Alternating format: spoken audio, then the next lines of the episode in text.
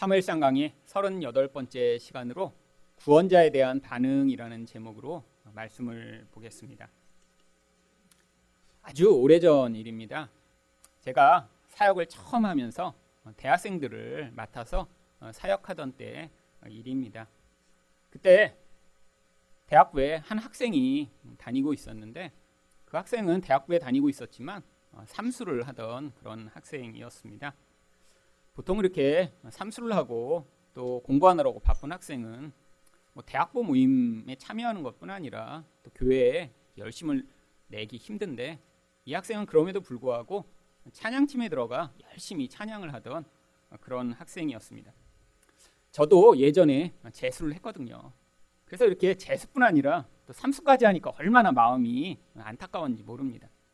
또 한편으로는 그렇게 삼수를 하면서도 또 열심히 봉사를 하는 그 학생을 보고 또 기특한 마음이 들어서 다른 학생보다 자주 연락을 하고 교회에서 만나면 어려운 일 없냐라고 물어보고 자주 기도를 해주고 했습니다. 그런데 그렇게 하지 않아 얼마 지나지 않아 어떤 다른 학생으로부터 제가 이야기를 듣게 됐어요. 제가 그렇게 열심히 기도해주고 또 관심을 보였던 그 학생이 저 때문에 상처를 받았다라고 하는 것이더라고요. 제가 깜짝 놀랐습니다. 다른 아이들보다 훨씬 더 제가 관심을 기울이고 기도해 줬는데 뭐 때문에 도대체 상처를 받았을까? 그래서 제가 전화를 했습니다.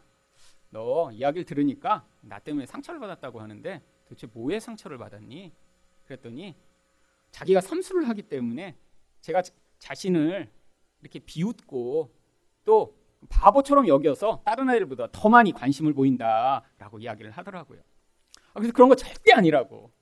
나도 재수를 했기 때문에 어, 네가 얼마나 힘들지 내가 아, 그렇게 마음이 긍휼히 여겨서 내가 너한테 더 많이 연락을 하고 기도를 해준 건데 어, 그렇게 생각하지 말라고 그랬더니 어, 절대로 제 이야기를 믿지 않더라고요.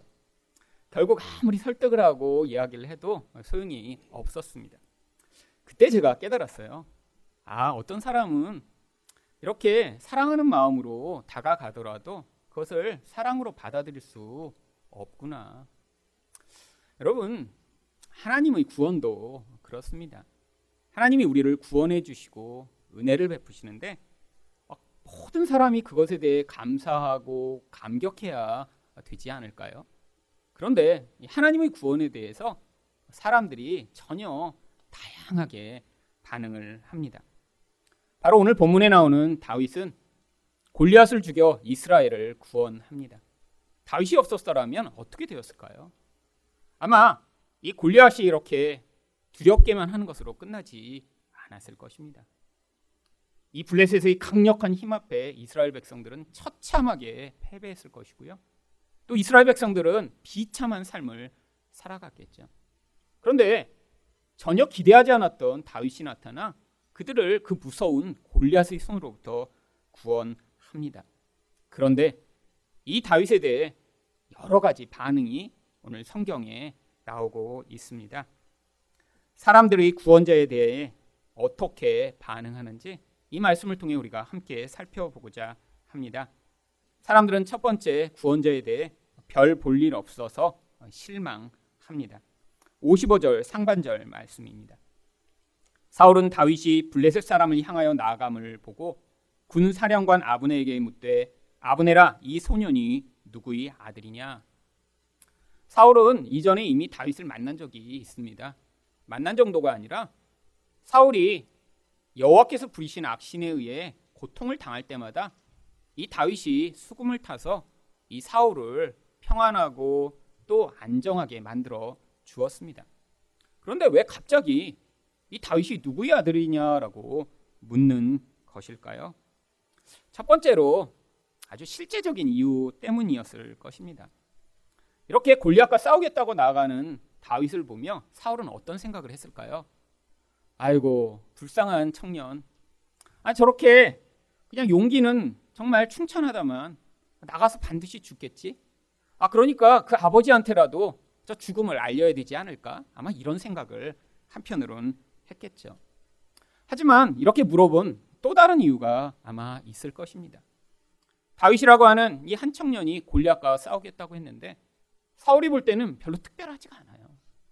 아니 사울이 볼 때는 골리앗만큼 이런 강한 힘을 가지고 있거나 아니 뭔가 이런 군사적으로 강력한 능력이 있어서 아, 그것으로 이 골리앗과 싸우겠다라고 하는 어떤 자질과 능력을 증명했어야 하는데 다윗은 소년에 불과했습니다. 아, 그래서 사울이 안타까워서 자기 무기와 갑옷을 빌려주려고 했던 것이죠. 그런데 그것도 다 거부한 채로 아 그리고 목자들이 사용하는 그런 물맷돌만 가지고 나아갑니다. 아 그래서 물어본 것이죠. 아니 도대체 어느 집안 아들이길래 아 저렇게 담대하게 나갈 수 있는지 아 도대체 어느 집안인지 좀 알아보라고요. 그런데 이 다윗에 대해 다른 사람도 알지 못합니다. 55절 하반절부터 56절입니다. 아브넬이 이르되 왕이여 왕의 사심으로 맹세없나니 내가 알지 못하나이다 하매 왕이 이르되 너는 이 청년이 누구의 아들인가 물어보라 하였더니 왜 아브넬도 알지 못했던 것일까요? 아, 별로 유명한 집 아들이 아니니까요. 그냥 시골 동네의 그냥 아들 많은 집의 막내에 불과한 다윗을 아, 이렇게 나라의 중요한 역할을 하고 있는 그런 중요한 사람이 알지 못하는 것이 아주 당연한 일입니다. 아니 그런데 전혀 예상치 못하던 일이 벌어졌습니다. 바로 57절입니다. 다윗이 그 블레셋 사람을 죽이고 돌아올 때 그 블레셋 사람의 머리가 그의 손에 있는 채 아브넬이 그를 사울 앞으로 인도하니 아무도 기대하지 못했던 일이죠. 아니 이런 꼬마 다윗이 그 거대한 거인을 죽이고 그의 머리를 들고 오다니요. 그때 다시 사울이 또 똑같은 질문을 합니다. 58절 상반절입니다. 사울이 그에게 묻되 소년이여 누구의 아들이냐 하니 아니 누구의 아들인 게 이렇게 중요한가요? 네, 중요합니다. 아니 네가 도대체 누구길래 이런 도대체 기대할 수 없는 이런 일을 하는 거야? 도대체 네 아버지가 도대체 누구셔? 다윗 자체로는 그 골리앗을 이길 만한 그런 가능성이 없었는데 아니 그래도 네 집안에 뭔가 아주 훌륭한 그런 어른이 있는 건 아닌가? 도대체 뭔가의 어떤 이유가 있는 게 아니야 라고 지금 계속해서 물어보고 있는 것입니다. 그때 다윗이 뭐라고 대답하나요? 58절 하반절입니다. 다윗이 대답하되 나는 주의 종 베들레헴 사람 이세의 아들이니다 하니라. 여러분 이 다윗의 대답이 사울에게 만족을 주었을까요? 어 베들레헴 사람이었어? 아니 아버지가 이세셨어? 여러분 전혀 그렇게 반응하지 않았겠죠. 베들렘? 그 어디 있는 동네야? 이세? 그는 또 누구야? 아마 이 이야기를 듣고 사울은 실망했을 것입니다. 아니 아버지도 별것 없는 아버지잖아. 아니 동네 출신도 알지도 못하는 그런 작은 동네 아니야? 아니 그런데 어떻게 이런 일을 할 수 있을까? 여러분 이게 많은 사람들이 구원자가 나타났을 때 하는 반응입니다. 왜죠? 우리가 생각하는 그런 강한 힘, 멋진 배경을 가진 그런 구원자가 우리를 구원하는 것이 아니라 하나님이 이 땅에 보내신 구원자는 우리 눈에 초라해 보이고 별것 아닌 모습을 가지고 있기 때문이죠. 그래서 성경은 구원자가 바로 이 베들레헴에서 어떤 방식으로 나타날 것인지에 대해 미가서 5장 2절에 이렇게 예언하고 있습니다. 베들레헴 에브라다야 너는 유다 족속 중에 작을지라도 이스라엘을 다스리는 자가 내게서 내게로 나올 것이라 그의 근본은 상고에 영원히 있느니라. 그럼 미가가 앞으로 나타날 구원자에 대해 예언하면서 바로 그가 베들레헴 출신이 될 것이라고 예언을 하고 있습니다.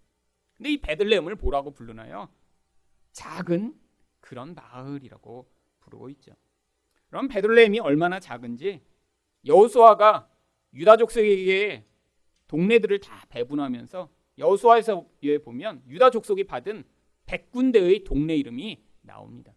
근데 이 베들레헴은 얼마나 작은지 그렇게 유다 지파에게 나눠줬던 그 100곳의 이름에도 들어가지 않는 그런 아주 작은 동네였어요. 아마 전체 인구가 수백 명에 달하는 그런 시골 동네였겠지. 서로 다 친척이라 다 알고 지내는 그냥 동네 마을이었겠죠. 그런데 아, 이런 작은 베들레헴에 어떤 영적 의미가 부여되어 있나요? 이 베들레헴을 에브라다라고 부릅니다. 베들레헴은 떡집이라고 하는 뜻이에요. 또 에브라다는 열매가 풍성한 곳이라고 하는 뜻입니다.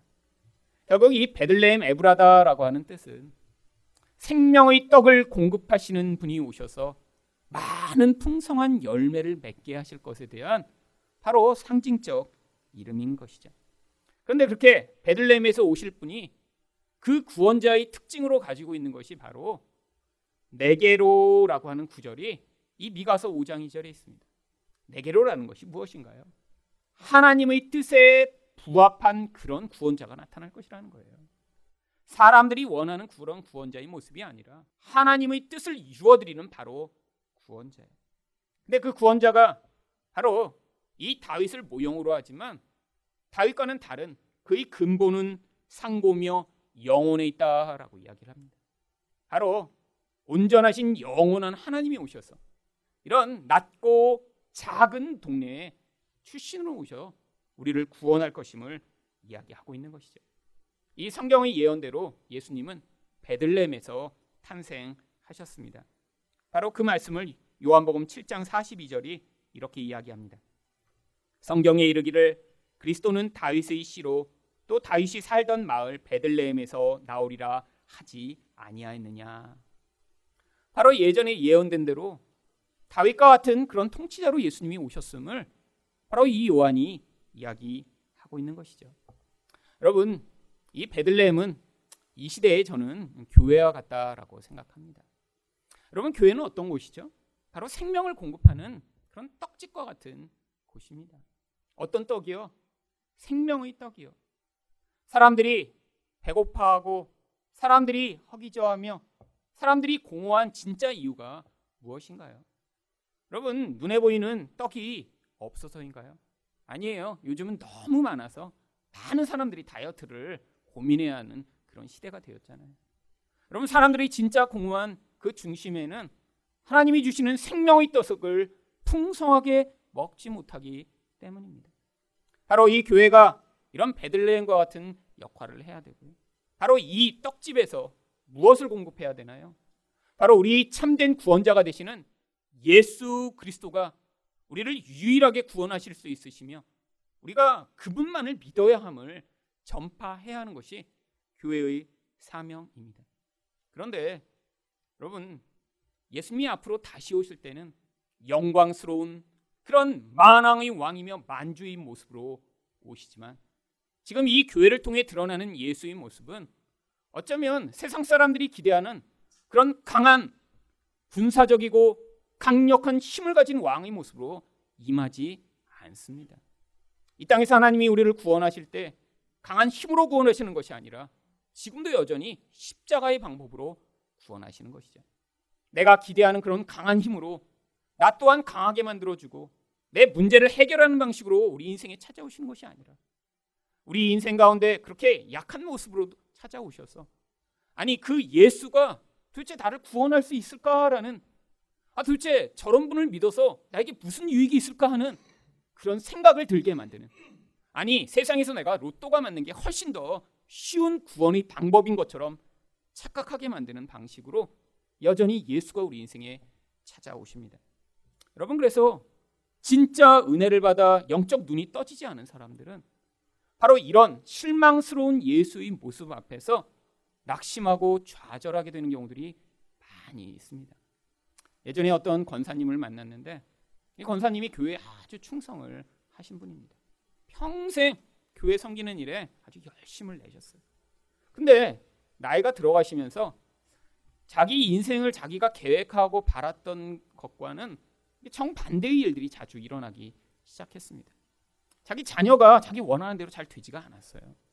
아, 그때 마음에 한번 낙심이 되셨습니다. 근데도 또 열심을 내셔서 또 극복하셨어요. 그리고 또 열심히 교회를 섬기셨습니다. 근데 이분이 결정적으로 시험에 든 이유가 그분 남편이 암에 걸리셨습니다. 아, 그러고 났더니 그 타격이 너무너무 컸던 거예요. 왜?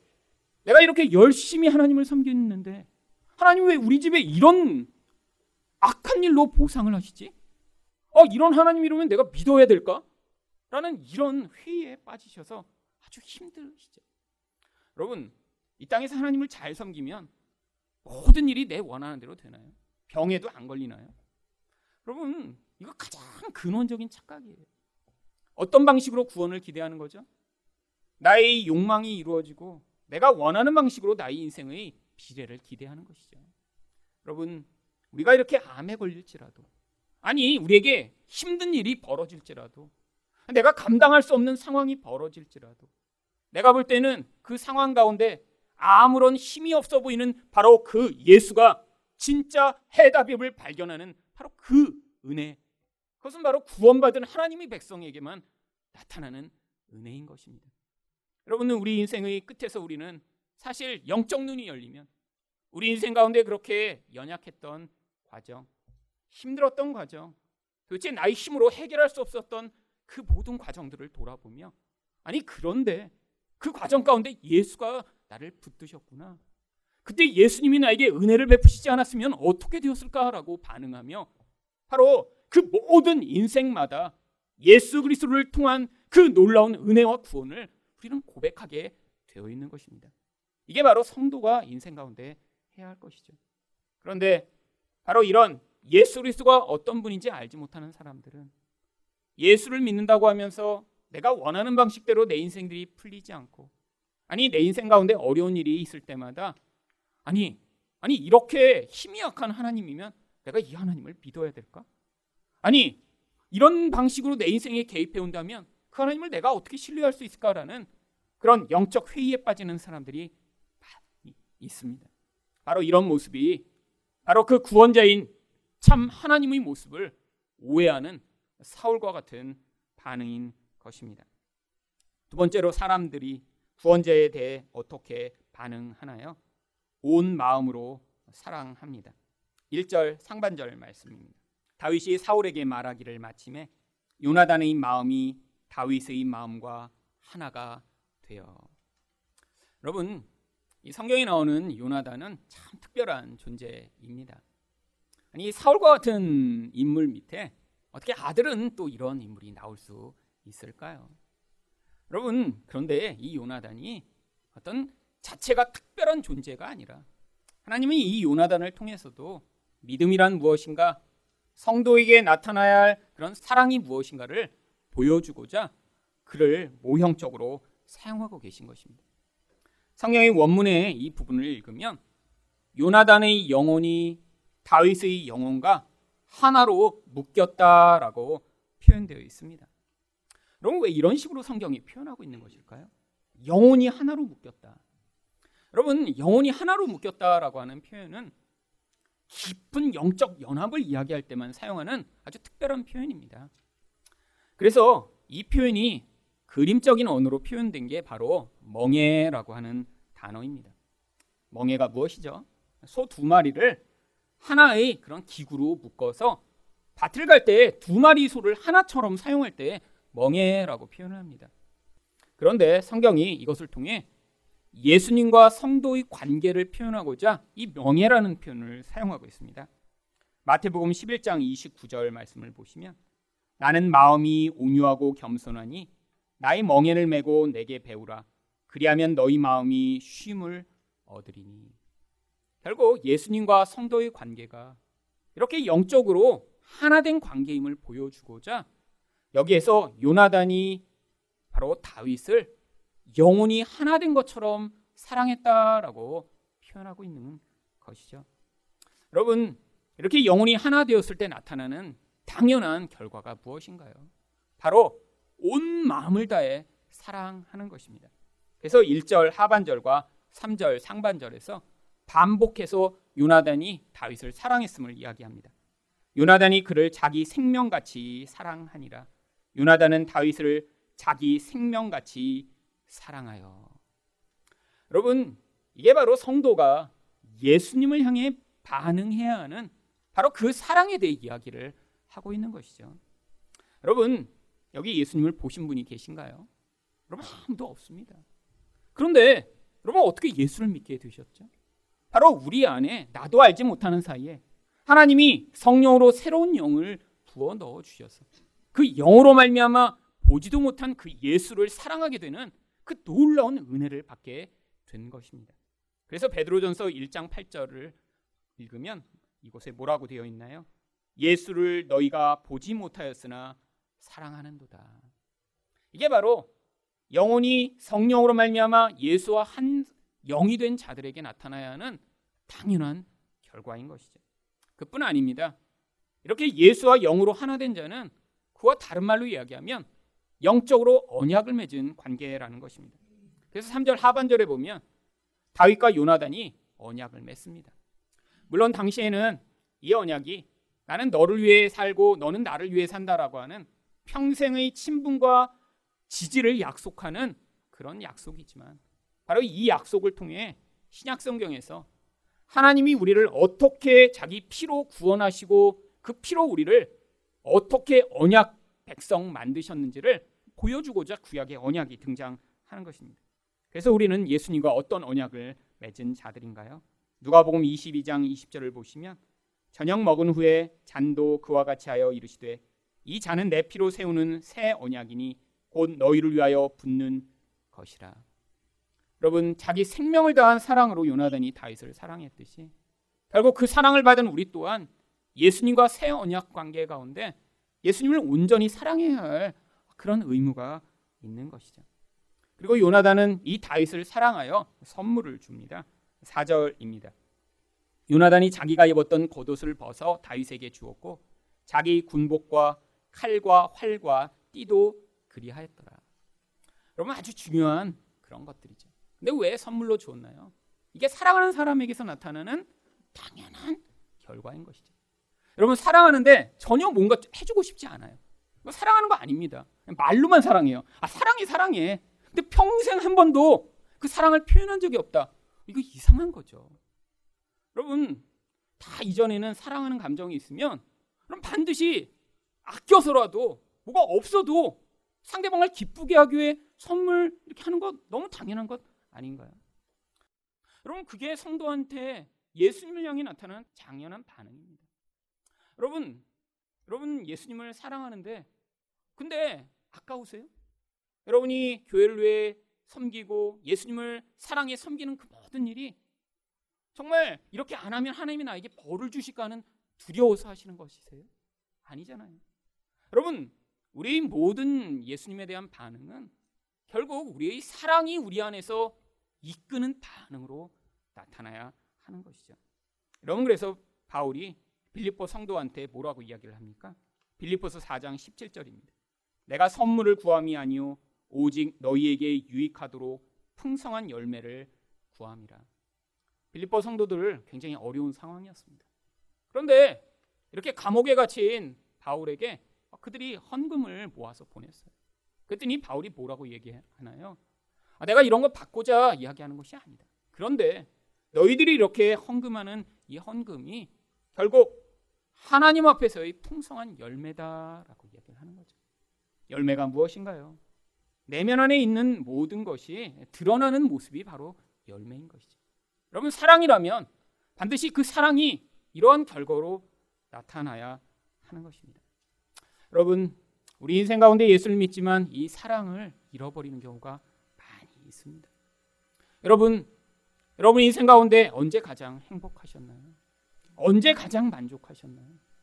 여러분 예수의 사랑을 맛본 사람은 아 예수님이 날 이렇게 사랑하시고 용납하신다는 바로 그때가 내 인생 가운데 가장 행복하고 가장 만족한 순간이었구나라는 그런 기억들을 가지고 있기 마련입니다.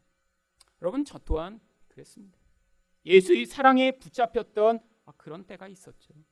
그런데 그 사랑에 붙잡혔을 때 가난했고 몸도 아팠고 아무런 것도 할 수 없는 그런 상황이었지만 행복해서 눈물을 흘리고 소망을 가지고 있었고 그리고 그 사랑이 하나님 내가 하나님을 위해 무엇을 하든 괜찮습니다.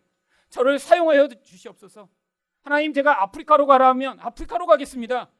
아, 그때는 그런 얘기도 막 하고 심지어는 그 사랑에 붙잡혀 있을 때는 하나님 저를 당장 북한으로 보내주시옵소서 이런 기도까지 아, 했던 적도 있습니다. 여러분 그 사랑의 자리 근데 그 사랑이 내가 만들어낸 사랑이 아니었다라는 것이죠. 그래서 그런 고백들이 가능했던 거예요. 하나님이 내 안에 새 영을 부어 누워 주셨어요. 그 영으로 말미암아 나와 같은 예수의 영을 가지신 그 예수께 이런 연합으로 말미암는 깊은 사랑의 반응을 하게 만드시는 이 놀라운 성령의 은혜가 우리 안에 있을 때 바로 이런 사랑의 고백과 반응을 하게 되는 것이죠. 여러분 이 사랑에서 우리 인생 가운데 자주자주 멀어집니다. 왜죠? 여러분 이게 바로 구원의 과정이에요. 여러분 평생토록 처음 받았던 그 첫사랑의 은혜 가운데 사로잡혀 있다고 생각해 보세요.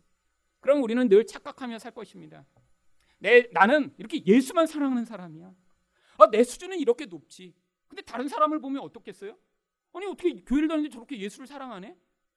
제가 옛날에 그렇게 생각했거든요.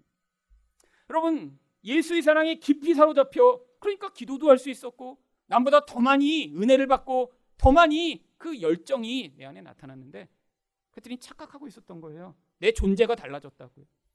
그런데 그런 사랑의 감정과 흥분이 사라지고 내 본 모습과 마주하는 이 긴 과정을 통해 아, 내 힘으로는 예수를 사랑할 수 없구나.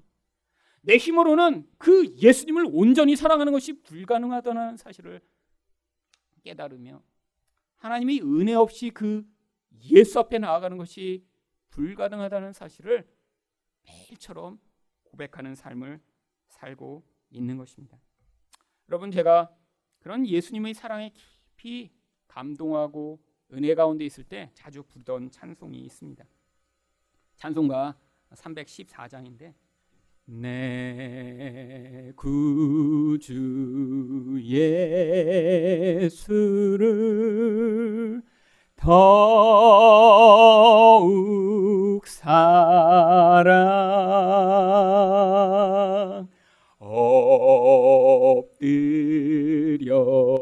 비는 말 들으소서 내 진정 소원은 내 구주 예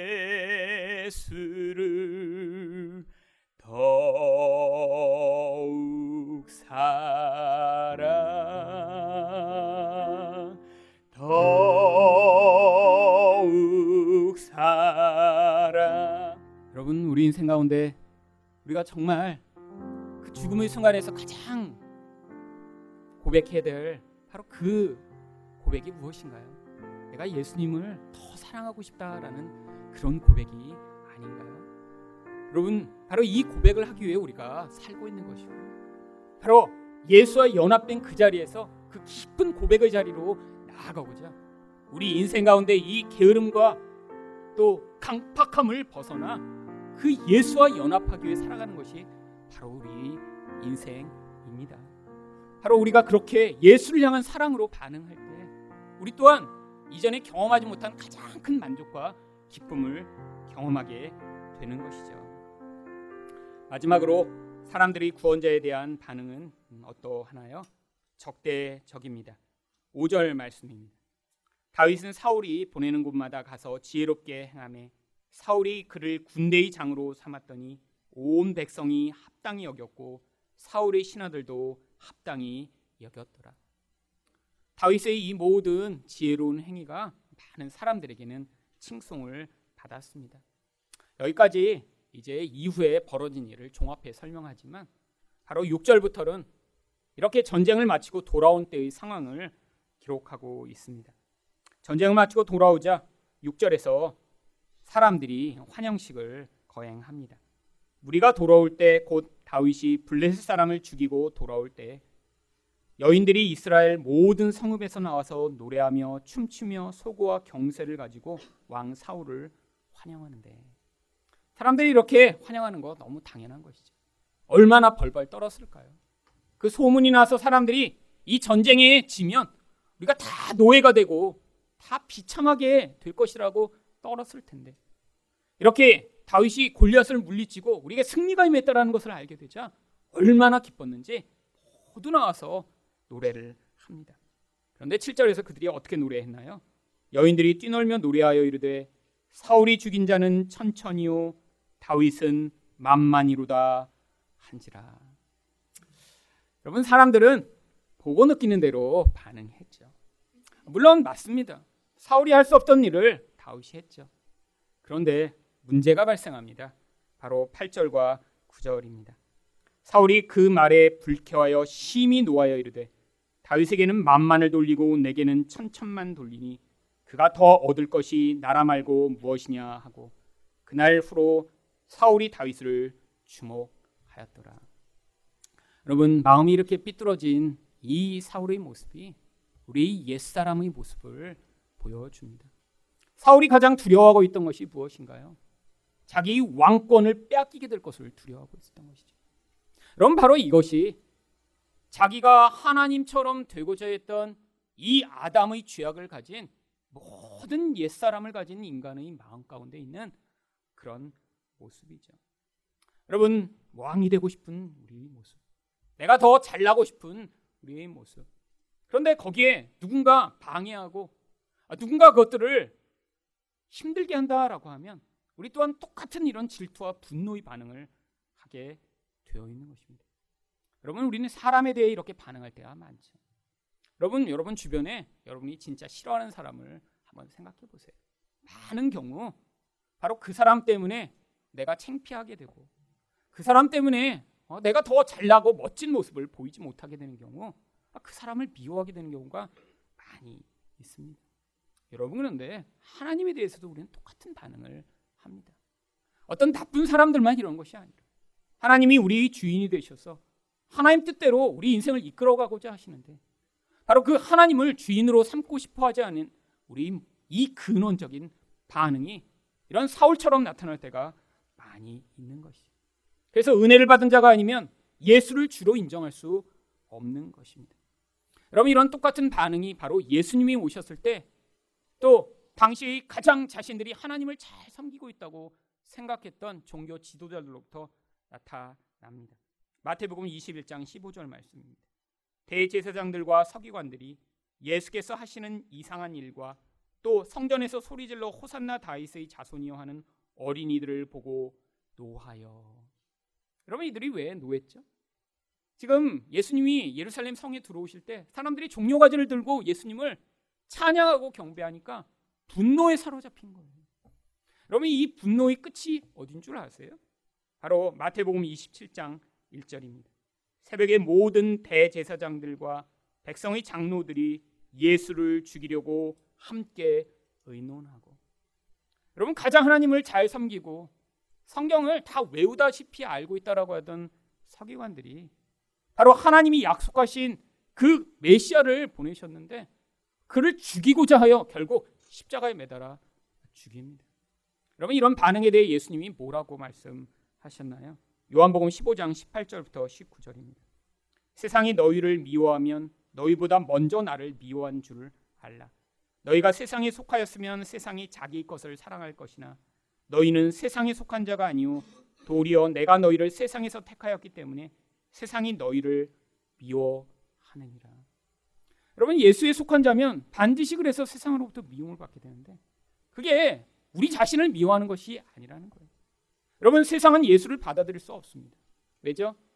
예수님을 받아들인다는 것은 그를 믿어 단순히 천국에 가는 것이 아니라 내 인생의 주인으로 예수를 받아들여 그가 원하시는 대로 나의 시간과 돈과 나의 관심과 내 미래를 다 그의 뜻에 맞춰 내어 드린다는 것을 이야기하는 것이죠. 나의 의를 다 내려놓고 내가 무익하고 아무것도 아닌 자가 되며 바로 그만을 높이는 그런 인생을 살게 된다라고 하는 것입니다. 여러분 사람들은 그걸 할 수가 없어요. 왜죠? 선악과를 따먹기 때문이죠. 자기가 높아지고자 합니다. 내 뜻이 이루어지고자 해요. 내 인생 가운데 자기 뜻이 이루어지지 않으면 그래서 사람들은 다 분노하는 것이죠. 여러분 우리들이 다 분노하는 이유가 무엇인가요? 내가 생각할 때 내 뜻이 이루어져야 되는데 그 뜻이 누군가에 의해 방해받고 어떤 환경에 의해 걸림돌이 되면 그때 우리는 분노하는 것입니다. 여러분 우리가 분노할 때마다 우리는 어떤 존재라는 것이 들키는 것이죠. 내 뜻대로 인생을 살고자 하는 하나님 노릇하는 존재라는 것을 우리는 끊임없이 들키는 것입니다. 바로 우리가 사울과 같은 존재죠. 그래서 우리를 성경이 무엇이라고 이야기하나요? 은혜를 받기 전의 우리를 성경은 그래서 하나님의 원수 되었던 자들이라고 이야기를 합니다. 로마서 5장 10절입니다. 곧 우리가 원수 되었을 때 그의 아들의 죽으심으로 말미암아 하나님과 화목하게 되었은지.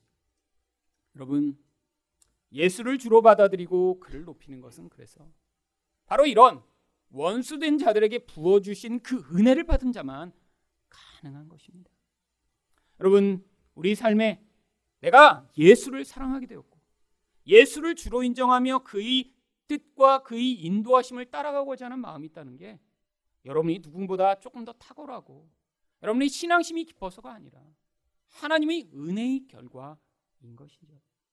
우리 인생 가운데 이렇게 예수를 더 사랑하고 예수의 뜻에 따라 내 인생을 맡겨드리는 인생을 살고자 하는 마음으로 예수님 저희 인생을 다스려 주시고 제가 제 인생을 그 예수 그리스도를 위한 인생을 살게 되기를 원합니다라는 마음으로 기도하며 하나님 뜻에 복종해 나갈 때 하나님이 여러분과 함께 하시며 그 놀라운 은혜를 더 풍성하게 경험하실 뿐게 하실 뿐 아니라 또한 여러분 인생 가운데 그 예수를 섬기는 참된 기쁨과 만족을 더 풍성하게 맛보도록 은혜를 베풀어 주실 것입니다.